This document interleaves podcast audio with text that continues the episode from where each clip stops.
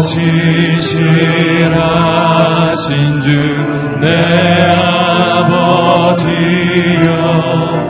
늘 함께 계시니 두려움 없네. 그 사랑 변찮고 날 지키시며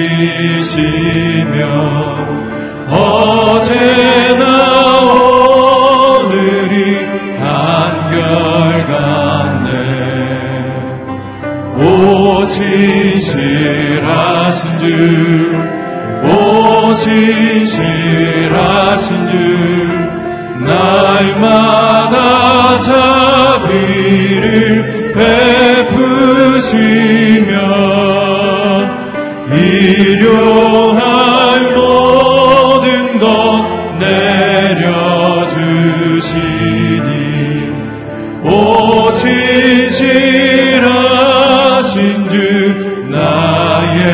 구주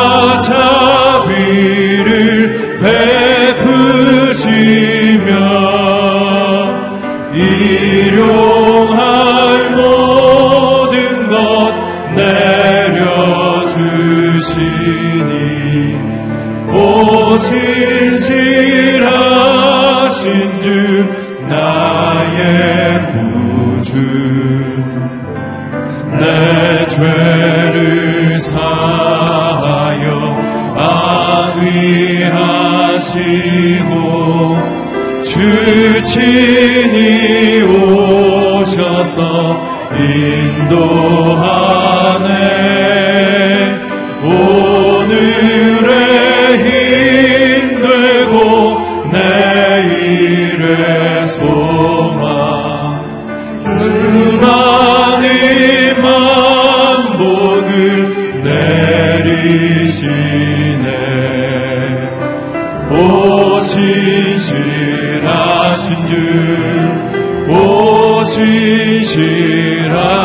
주 날마다 자비를 베푸시며 일용할 모든 것 내려주시니 오신실하신 주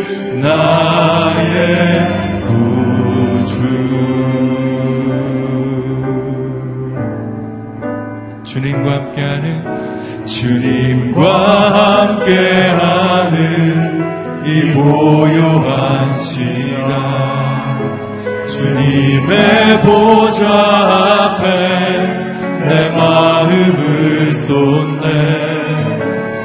모든 것 아시는 주님께 감출 것 없네. 내 마음과 정성 다해 주 바라나이다. 온맘 다해 온 마음 다해. 사랑합니다. 온 마음 다해. 주 알기 원하네. 내 모든 삶 당신 주만 섬기리 온 마음 다해 나 염려하잖아도 냈을 것 아시니 나 오직 주의 얼굴 구하게 하소서. 다 이해할 수 없을 때라도 감사하며 날마다 순종하며 주 따르오리다 주만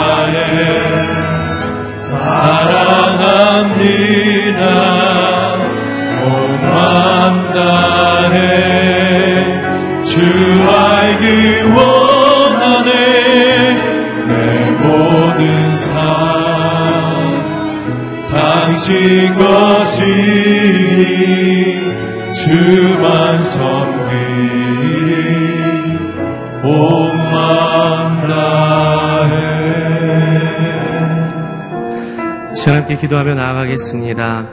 하나님 이 하루의 첫 시간을 주님께 드림이 내가 주님께 속하였고 나의 모든 것이 주님 되십니다. 라는 고백되게 하여 주시옵소서. 그렇기 때문에 내가 주장할 것 하나 없고 하나님의 인도하심만 받으면 된다는 그러한 자신감으로 믿음으로 주의 말씀에 순종하는 인생들을 되게 하여 주시옵소서. 오늘도 세우신 목사님을 통하여 하시는 하나님의 말씀에 힘입어 그 말씀으로 말미암아 이 땅에서 승리의 삶 살아가게 하여 주시옵소서. 이 시간 함께 기도하며 나아가겠습니다. 거룩하신 아버지 하나님 그렇습니다. 이 하루의 첫 시간을 주님께 드림이 내가 주님께 속하였습니다. 주님께서 나의 주인 되십니다를 고백하는 우리의 삶의 고백이 되게 하여 주시옵소서.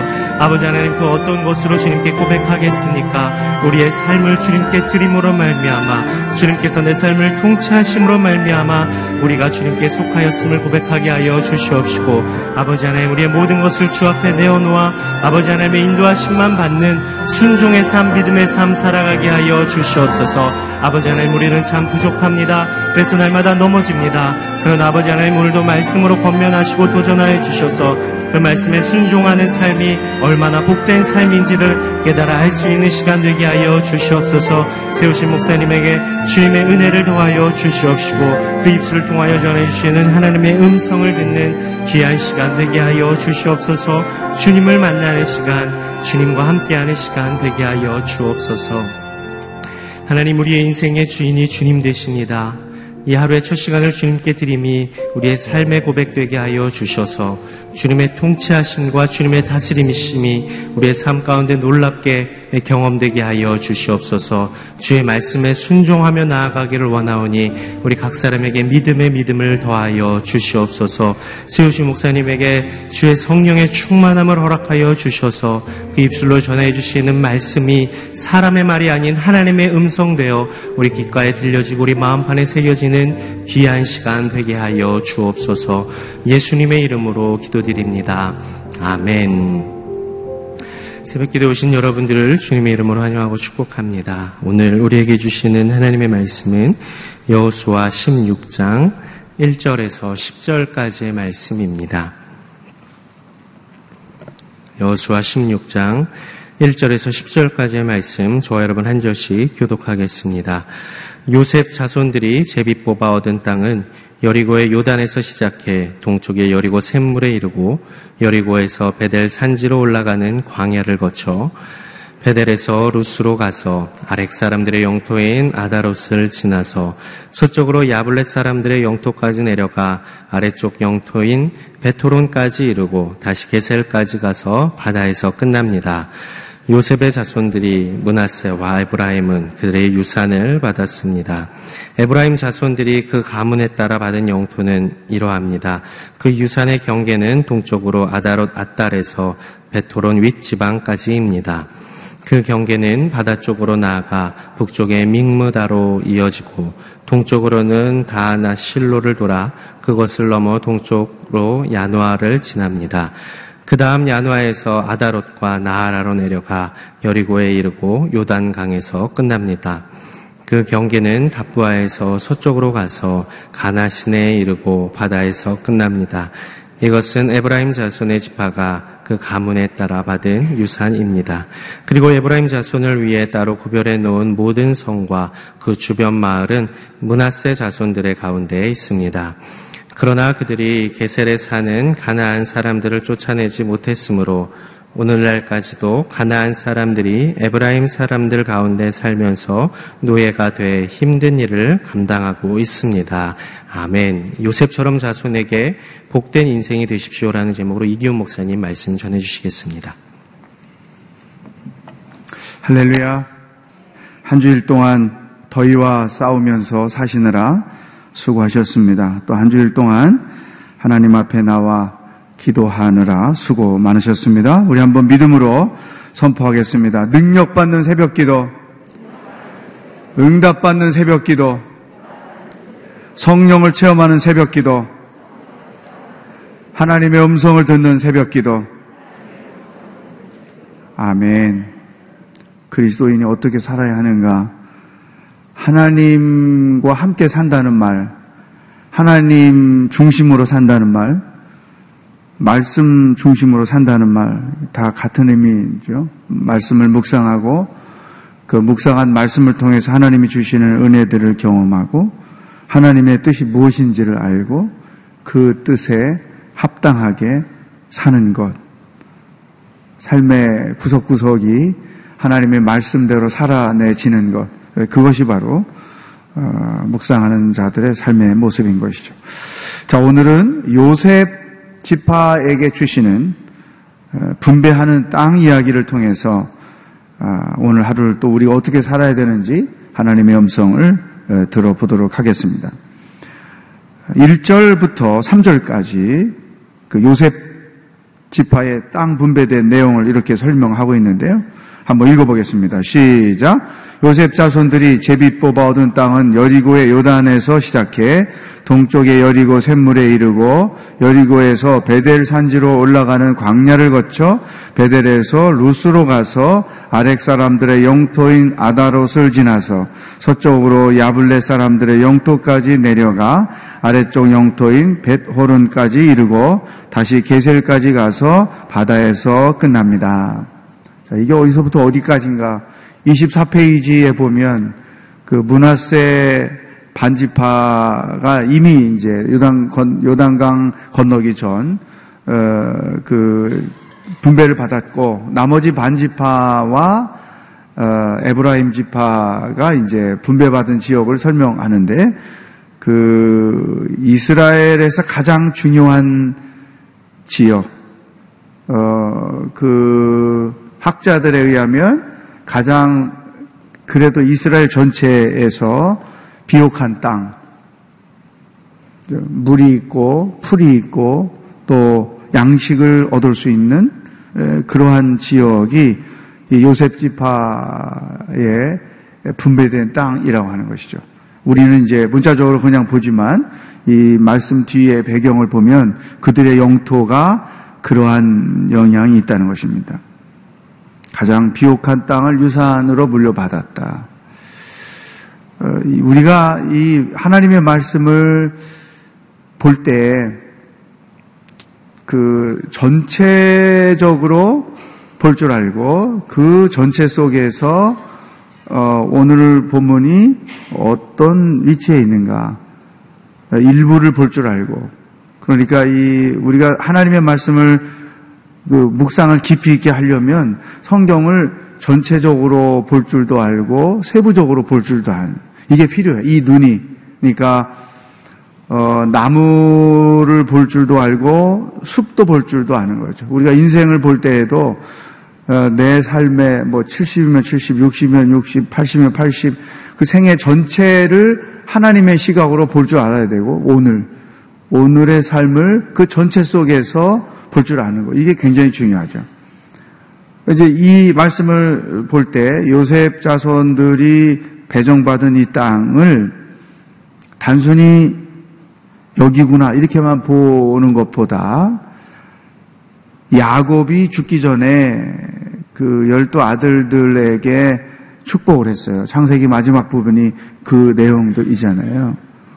그 야곱이 후손들을 축복할 때 요셉에게 주셨던 축복의 내용.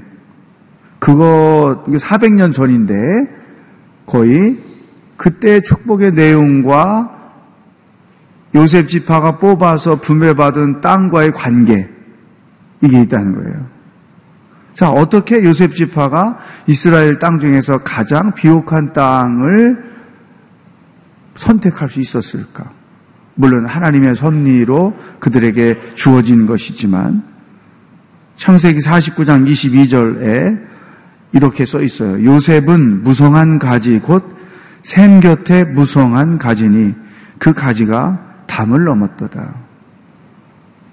그 야곱이 400년 뒤에 그 후손들에게 이 말 축복의 메시지를 주신 건데 그 열두 아들들에게 각각 주셨던 그 메시지 중에서 요셉에게 주었던 이 말씀이 성취되는 거죠. 요셉은 무성한 가지, 샘 곁에 무성한 가지이다. 비옥한 땅을 이야기했을 것이고 그 가지가 담을 넘었다. 풍성한 삶을 이야기할 것이죠. 여러분 이 성경 말씀의 마력은 바로 이런 데에 있는 거죠. 결국 하나님이 말씀하셨던 내용들이 어떤 인물에 의해 어느 시대에 하나님이 정하신 때죠. 그때 성취돼 가는 거예요.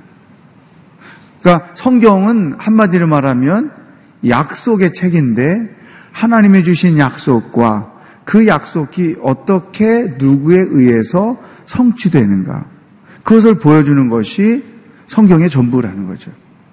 예를 들면 아담과 하와가 선악과를 따먹어서 너희가 정령 죽을 것이다.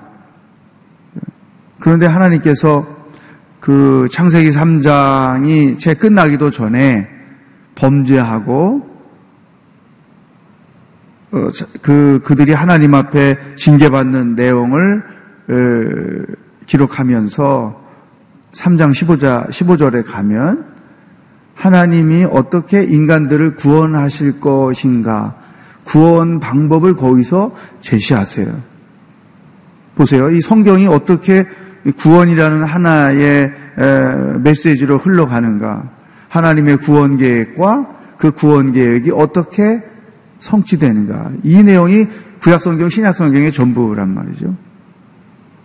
창세기 3장 15절에서 너의 후손이 여인의 후손의 발 뒤꿈치를 상하게 할 것이고 그 여인의 후손은 마리아의 아들 예수 그리스도는 너의 머리를 상하게 할 것이다.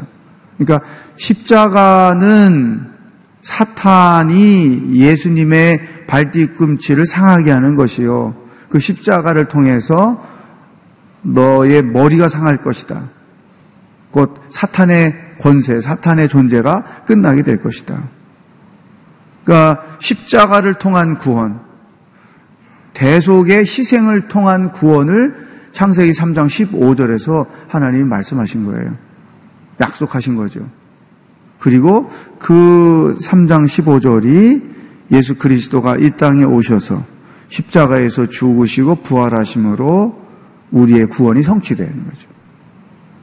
큰 그림으로 보면 이렇게 성경은 예언되고 예언된 말씀이 하나님이 정하신 때에 하나님이 택하신 사람들에 의해서 성취돼 가는. 그러니까 야곱이 400년 전에 주었던 이 블레싱 메시지가 400년 뒤에 성취돼 가는 거죠. 여기 오늘 우리에게 주시는 첫 번째 하나님의 말씀이 있습니다.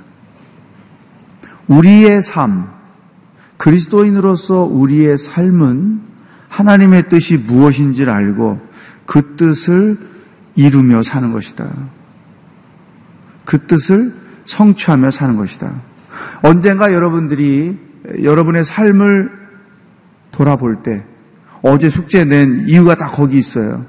하나님이 내게 주신 건 열 가지 왼쪽에 하나님이 나 내 인생 여정 가운데 행하신 일 열 가지 오른쪽에 어, 야긴과 보아스처럼 쓰라고 한 이유는 결국 하나님이 내게 주신 말씀, 약속, 계획이 무엇인지 알고 어, 하루를 그 말씀 안에 살고 돌아보니까 하나님이 나를 통해 사신 일들을 보게 되고 그것들이 결국은 하나님의 말씀을 성취하며 사는 것이다. 아니, 말씀을 묵상하지 않고 그냥 사는 사람들은 이런 생각을 못 하겠죠. 그러나 말씀을 묵상하고 하나님의 그 뜻 안에서 사는 자들에게는 이런 게 분명히 있다는 것이죠. 사는 게 그냥 사는 것 같아도 그냥 사는 게 아니라는 거예요. 하나님이 우리 온누리 교회를 30년 전에 왜 이 땅에 세우셨나? 서울 한 가운데 왜 세우셨는가? 돌아보면 이 시대에 우리 교회가 필요했던 거예요. 그러니까 하나님은 당신의 시, 시, 그 눈으로 큰 프로젝트를 준비하시고 어, 그 일부로 우리를 사용하시고 지나서 보니까 런던에서 병중에 계셨던 한 목사님을 왜 지명해서 이 땅 가운데 다시 오게 하시고 여기서 사역을 시작하게 하시고 이 과정을 다 교회 역사를 들여다봐도 하나님의 계획과 우리 교회가 그 뜻을 알고 순종함으로 하나님의 뜻이 우리 교회를 통해서 이루어지는 거죠. 2천만 비전을 통해서 이루어져 가는 거죠. 그러니까 우리 개인도 마찬가지요, 교회도 마찬가지요. 하나님의 뜻을 끝없이 구하고 말씀을 통해서 나와 내 가정과 우리 교회를 향하신 민족을 향하신 하나님의 뜻이 무엇인지를 찾고 알고 그리고 그 말씀 가운데 삶으로 그 뜻을 이루고 살며 이루고 살고 이것이 신앙인의 삶이다. 저는 한 가지 분명한 믿음이 있어요. 하나님은 약속하신 내용은 반드시 이루신다. 그것이 우리 때에 이루실 수도 있고 우리 후손 때에 이루실 수도 있고 중요한 것은 그 약속이 무엇인지를 알고 갈렙처럼 그 약속을 붙잡고 살면 언젠가 하나님께서 그 약속을 반드시 성취하신다. 저는 이 말씀 어제 보면서 400년 전에 야곱이 이 자식들에게 앞으로 어떤 일이 일어날지 알고 했겠어요? 하나님이 말씀하게 하신 거죠. 그러니까 400년 뒤에 그 예언한 대로 이루어지는 것을 보면서 놀랄 수밖에 없는 것이죠. 야, 하나님은 당신의 계산 철저하게 맞는 분이구나. 근데 그것이 우리 인생에도 동일하게 적용이 된다는 것. 그것이 굉장히 위안이 되기도 하고 힘이 되기도 하고 하나님의 말씀에 더 깊이 있게 나가야 된다는 도전을 받게도 해 주는 것이죠. 한 가지 더. 2절에 보면은 베델이라는 지명이 나오잖아요. 베델, 루스로 가서 이 베델이라는 이름이 옛, 옛날에 루스라고 했다는데 이, 게 이제 에, 그 지명이 반복돼서 어, 써진 거겠죠.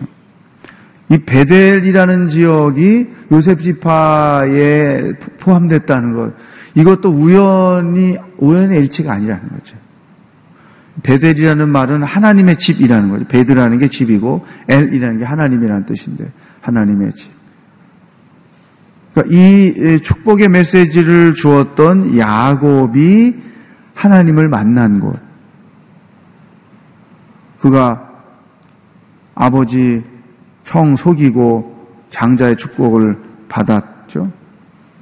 그리고 어, 하란 외갓집 하란으로 도망가다가 어, 베델에서 돌베개 잠들다가 돌베개를 그 어, 뱉다는 말은 중동 지방이 밤낮 기온차가 심하니까 밤에는 따뜻한 낮에 달구어진 그 돌을 붙잡고 있어야 따뜻한 어, 그 체온을 유지할 수 있으니까 어, 자던 중에 꿈을 꾸었는데 환상을 본 거죠. 사닥다리가 하늘과 땅으로 이어졌고 전사들이 오르내리는 것을 보았고 그때 하나님께서 야곱에게 약속을 하시죠. 내가 너가 어디를 가든지 함께 할 것이다. 내가 너를 지켜줄 것이다. 그리고 반드시 너가 다시 이 땅으로 돌아오게 될 것이다. 이런 야곱이 처음으로 하나님을 직접 체험한 것. 그래서 거기서 거기에다 돌을 쌓아놓고 하나님의 집이라는 이름을 붙이게 됐던 이곳이죠. 하나님을 만나는 곳, 하나님을 경험하는 곳, 이, 이게 있단 말이죠. 우리들에게 베델은 어디냐? 오늘 두 번째 우리에게 주시는 말씀이에요. 그게 바로 하나님의 말씀이라는 거예요. 음. 우리는 이 시대에 말씀 속에서 하나님을 경험하는 거죠. 말씀 속에서 하나님을 만나는 거예요. 보이지 않는 하나님을 어떻게 만나느냐? 보이지 않는 하나님과 어떻게 내가 대화를 하느냐? 지금 참 이런 하나님을 설명하기가 좋은 시대가 됐어요. 왜냐하면 옛날에 그 삐삐라는 게 처음 있었잖아요. 그 다음에 그게 발전해서 이제 우리가 이 모바일 폰을 갖고 사는데 그런 것이 있기 전에는 하나님의 우리에게 보내신 편지입니다. 이렇게 성경을 설명할 때 그게 조금 약한데 이제는 삐삐는 처음에 문자로 커뮤니케이션을 하고 지금은 이제 모바일 폰을 가지고 하니까 하나님과 내가 문자를 주고받는 통로 그것이 성경 말씀인 거잖아요. 하나님은 전능하신 분이고 전지하신 분이기 때문에 내게 필요로 하는 문자들을 이미 다 성경이 한 권에 다 써놓으신 거란 말이죠. 문제는 하나님이 보내신 그 메시지를 내가 찾아볼 줄 알아요. 아무리 모바일 폰을 수십만 원짜리 좋은 거를 줘도 쓸 줄 모르면 아무 소용이 없잖아요. 그래서 그걸 쓸줄 알면 그 많은 혜택을 누릴 수 있잖아요. 그 안에서.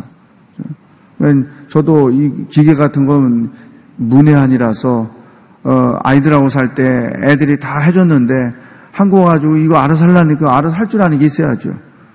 그래서 노다지 최성성 목사님한테 이게 뭐야 어떻게 해야 돼?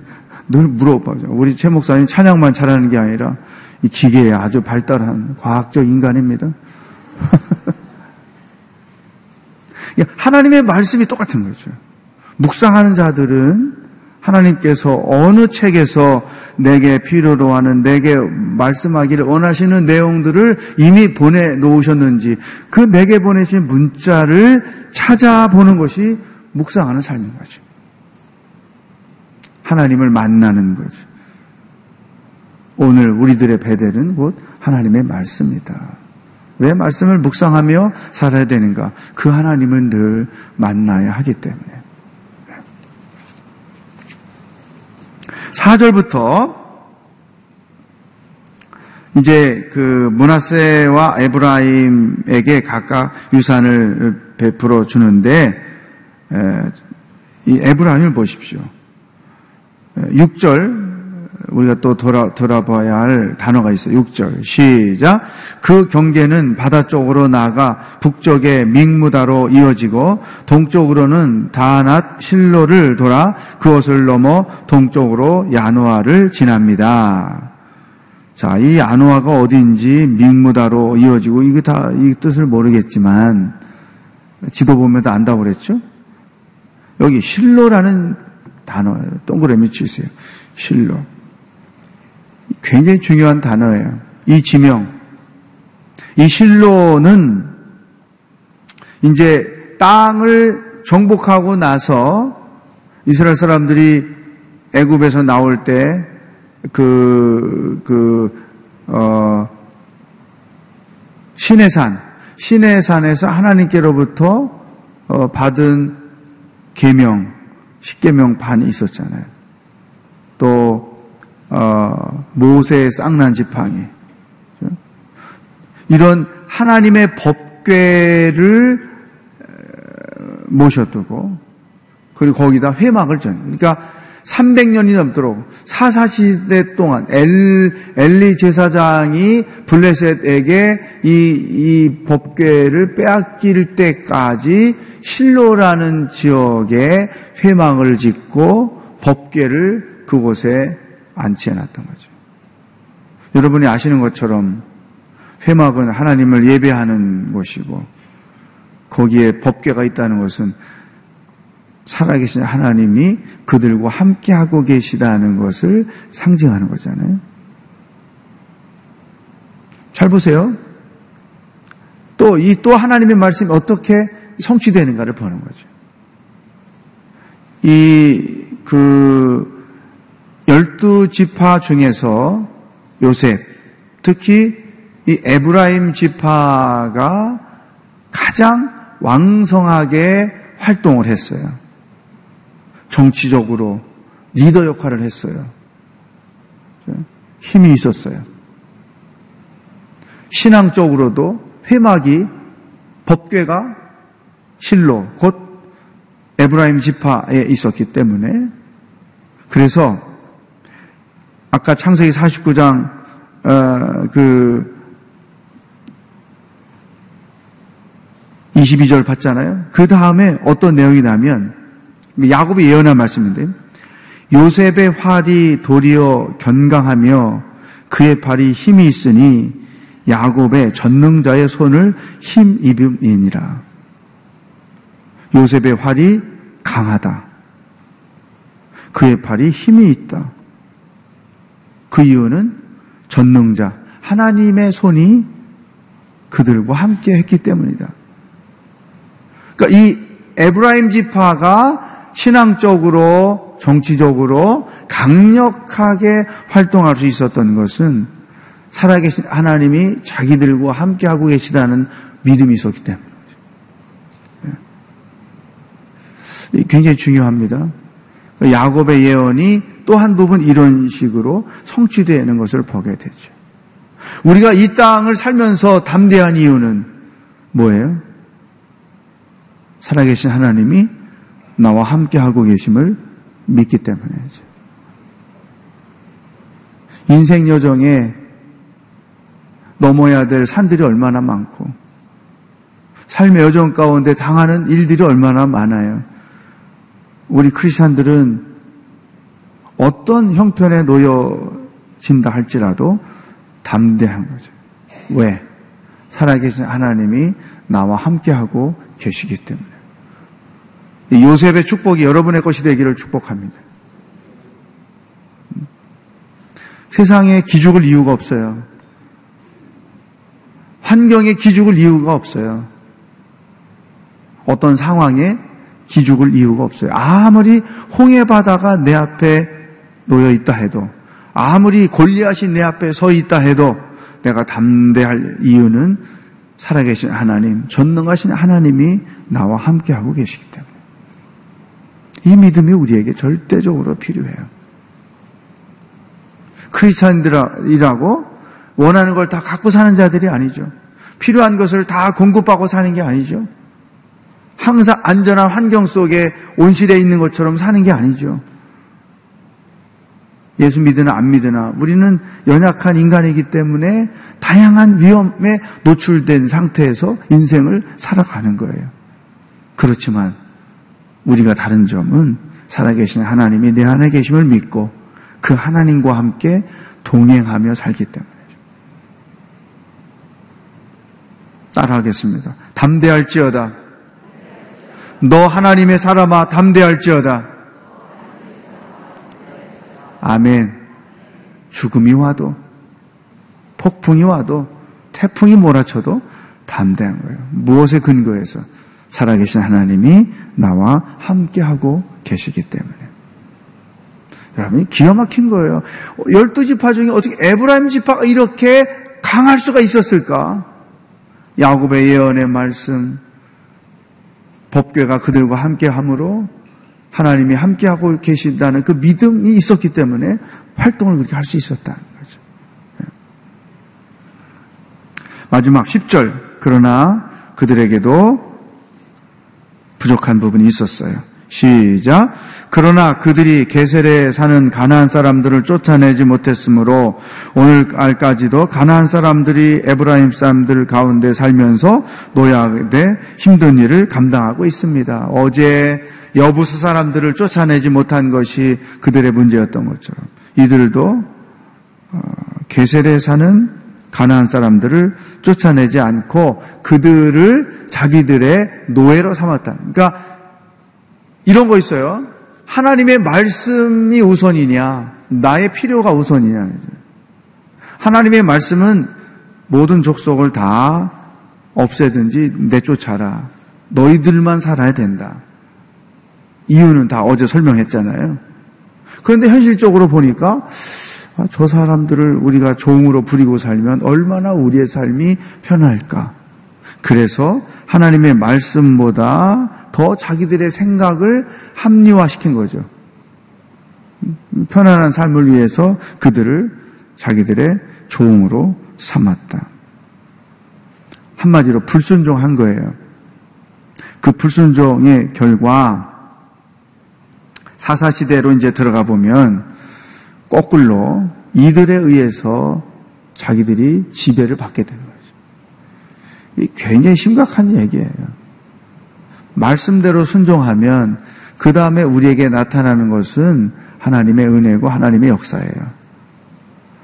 그러니까 말씀대로 뭐든지 말씀대로 순종하는 건 어렵지만 왜냐하면 내 생각 이성적이고 합리적이고 상식적인 생각 다 내려놔야 되니까 어렵지만 순종하면 그 다음에 하나님이 약속하신 선물들이 내게 와요. 그러나 내 생각대로 하는 것은 쉬워요. 그러나 그 결과는 항상 하나님의 뜻과 어긋나게 되어 있다.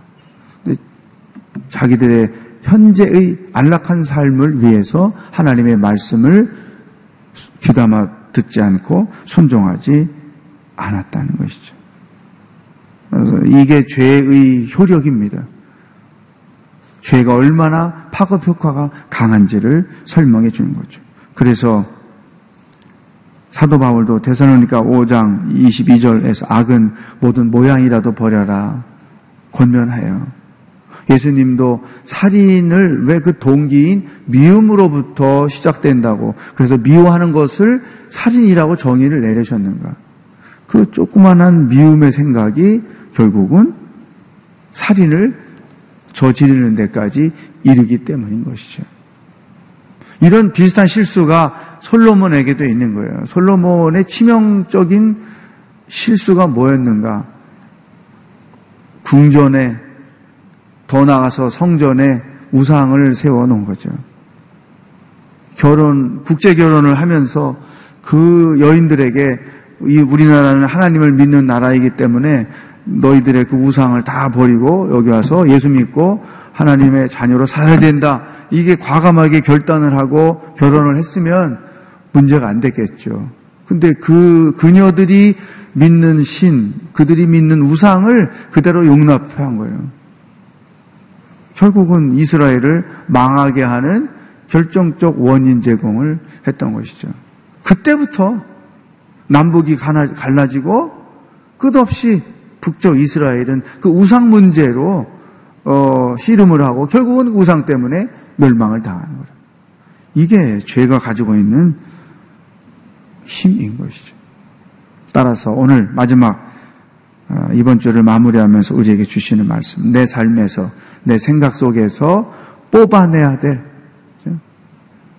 옛날 어른들 흰머리 뽑아내듯이 뽑아내야 될 그것, 그 생각, 그게 뭘까? 그 습관이 뭘까? 그 행동이 뭘까? 그것을 묵상하고 뽑아내는 구체적인 결단이 여러분 가운데 있기를 주의 이름으로 축복합니다. 이 시간 오늘 주신 말씀을 기도 제목으로 삼고 함께 기도하고 마무리하도록 하겠습니다. 하나님 내 인생이 주의 뜻이 무엇인지 알고 그 말씀에 순종함으로 하나님의 뜻을 성취하는 하나님의 뜻을 이루며 사는 인생이 되게 하여 주시옵소서. 두 번째, 말씀 속에서 늘 하나님을 만나기를 원합니다. 내 눈이 열려지고 귀가 열려지고 마음이 열려져서 묵상할 때마다 하나님을 만나고 하나님의 음성을 듣는 기쁨이 충만케 하여 주옵소서. 이 땅을 내가 담대하게 사는 이유는 살아계신 하나님이 내 안에 함께 하고 계시기 때문입니다. 두려움은 염려는 걱정과 근심도 물러갈지어다. 불안도 물러갈지어다. 살아계신 하나님이 나와 함께 계시니 그 믿음을 가지고 담대하게 살지어다. 또 내가 뽑아내야 될 여부스, 내가 뽑아내야 될 계세, 누구, 무엇인가. 하나님 나로 그것을 느끼고 알게 하시고 이 시간 담대하게 믿음으로 선포하고 결단하고 나가게 하여 주시옵소서. 다 같이 합심해서 기도하겠습니다. 하나님 아버지 감사합니다. 오늘 하루도 무엇을 생각해야 되며 어떻게 살아야 하는지 저희들에게 가르쳐 주셔서 감사합니다. 하나님, 하나님을 만나는 곳, 하나님을 예배하는 곳, 하나님의 음성을 듣는 신앙생활을 할 수 있도록 저희들의 삶의 여정을 인도해 주셔서 감사합니다. 하나님, 야곱이 400년 전에 예언했던 말씀이 요셉에게 땅이 분배된 그 과정에서 성취된 모습을 봅니다.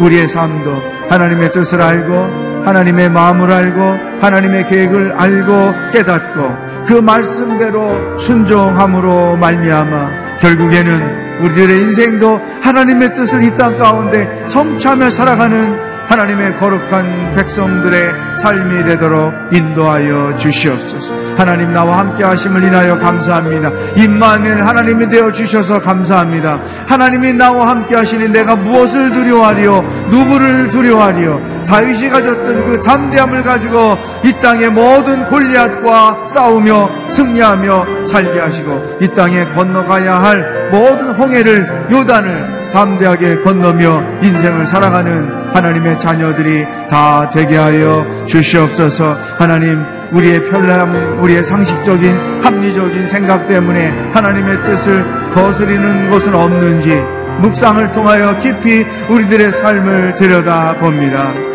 상식과 합리적인 이성적 판단보다 앞서는 것이 하나님의 말씀인 것을 깨닫고 말씀대로 순종하는 하나님의 사람들이 되게 하여 주시옵소서. 할렐루야. 하나님 아버지, 일주일 동안 저희들의 기도를 들어주셔서 감사합니다.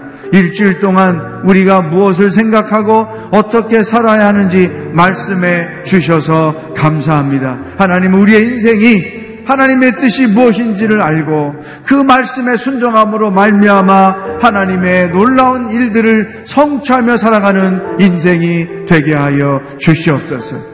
하나님이 우리와 함께 하셔서 감사합니다. 임마누엘 하나님이 되어 주셔서 감사합니다. 어떠한 골리앗을 만나도 다윗처럼 담대하게 승리하며 살아가는 인생이 되게 하여 주시옵소서. 근심과 걱정과 염려와 두려움과 모든 불안들이 예수의 이름으로 다 떠나게 하여 주시옵시고 오직 승리를 선포하며 경험하며 살아가는 인생이 되도록 축복하여 주시옵소서.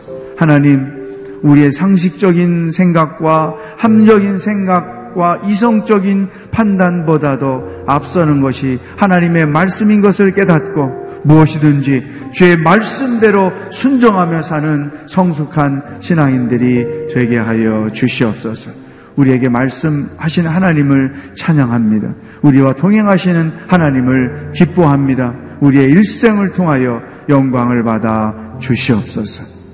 예수 그리스도의 은혜와 하나님 아버지의 사랑과 성령의 교통하심이 말씀을 통해 하나님의 음성을 듣고 그 음성대로 순종하여 살아감으로 일생 하나님의 뜻을 이루며 살기로 작정하는 기도하는 모든 성도들 머리 위에 복음을 들고 애쓰며 수고하시는 선교사님들 위해 영원히 함께 하시길 축원하옵나이다. 아멘.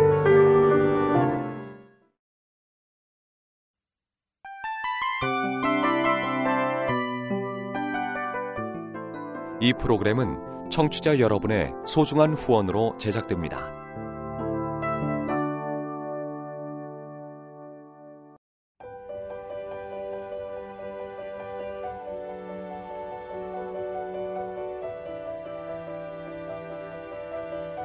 세상에는 수많은 교회들이 있지만 더 깊이 있는 말씀 강해를 찾기 위해 크기로만 교회를 선정하지 않습니다.